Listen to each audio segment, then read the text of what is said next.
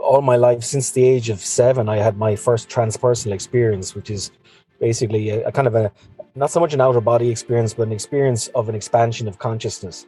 So when I was seven, I looked out the window and uh, I felt drawn to the expanse of the clouds, and all of a sudden I felt connected to something much, much greater than myself.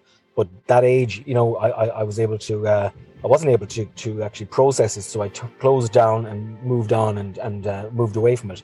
But then all the way through my life, um, transpersonal experiences kept on coming up. So I'd have different mystical experiences and different experiences of the spiritual nature. Um, so, but what happened to me then in the end, I went into the family property business. So um, I ended up being a property consultant. Um, but at the same time, I had a love for consciousness and philosophy and psychology. So prior to going into the main business, I did a BA in philosophy and applied maths. So that would have kind of whetted my appetite for spirituality and and I knew that that was kind of part of my journey. But going into property, then you know, it it, it helped things. It it gave me a career. It provided um, nice money for me over a couple of years and um, provided me with a stable background to allow my uh, spirituality to grow. So um, from then, I, I, I suppose I always was interested in this. So I would have done all of the cellular healing um, therapies like Reiki, Seichim, integrated energy therapy.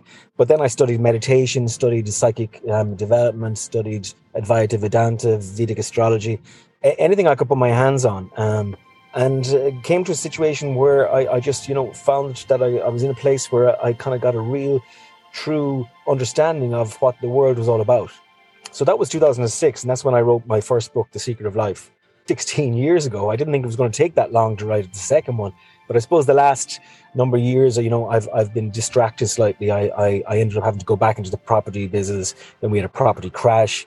Then I had a crash. Um, then I did a master's in spirituality, consciousness, and transpersonal psychology, and came around to, to to write my second book. So ultimately, what all these books are about is is a new perspective of looking at life and living. I think that the secret of life initially uh, touched on the basis specifically about our physical senses, that we use our physical senses to determine our world and how our thought patterns determine um, our beliefs and how we actually look and focus on the world.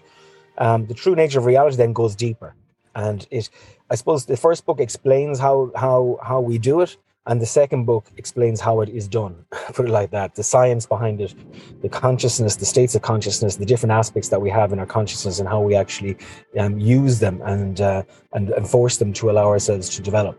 So the difference between the two, I suppose, is is firstly that, but also, you know, when I wrote The Secret of Life, it was it was a time where there was an awful lot of affluence around. It was 2006, you know, so everybody in the country really was doing really well.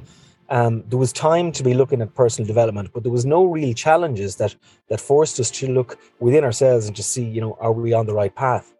And then ultimately, we had the challenges. We had the challenges of the property crash, the financial crash, the COVID pandemic, and all of these challenges has, has brought I suppose, a lot of challenges from a mental health perspective. Um, and it's no no um, surprise that the, the biggest challenge that we have from a from a global health perspective is mental health, the mental illness, and it has affected an awful lot of people. And the reality of it as well is that I think that you know from from a lot of my studies and from a lot of the teachers I've spoken to and I've worked with, we are going through as a human race an evolution of consciousness. And what is happening in that perspective is that a lot of people are wakening up waking me up to the true nature of reality. And ultimately, that is what happened to me as well, I suppose, over the last 16 years, and what has, you know, conspired to actually write this next book, which is the true nature of our reality. And it basically goes an awful lot deeper, but it also shares the story um, of my story over the last number of years on how I actually went through all of this, the different experiences, the different studies, um, and came out the other end. It's actually recently that um, I have come across an understanding of the true meaning of life in a very simplistic way. Up until now, I always felt compelled. I felt that I needed to help to change the world. I, I thought that I needed to help to awaken enough people so that there would be critical mass so that we would all evolve to the next level and that we would all waken up. But what I've actually realized now is that the meaning of life is actually not about that. It's about yourself.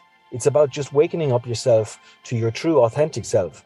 And it's about expressing that authentic self because we are all connected to one bigger thing. You can call it God, you can call it Buddha, you can call it whatever you want to.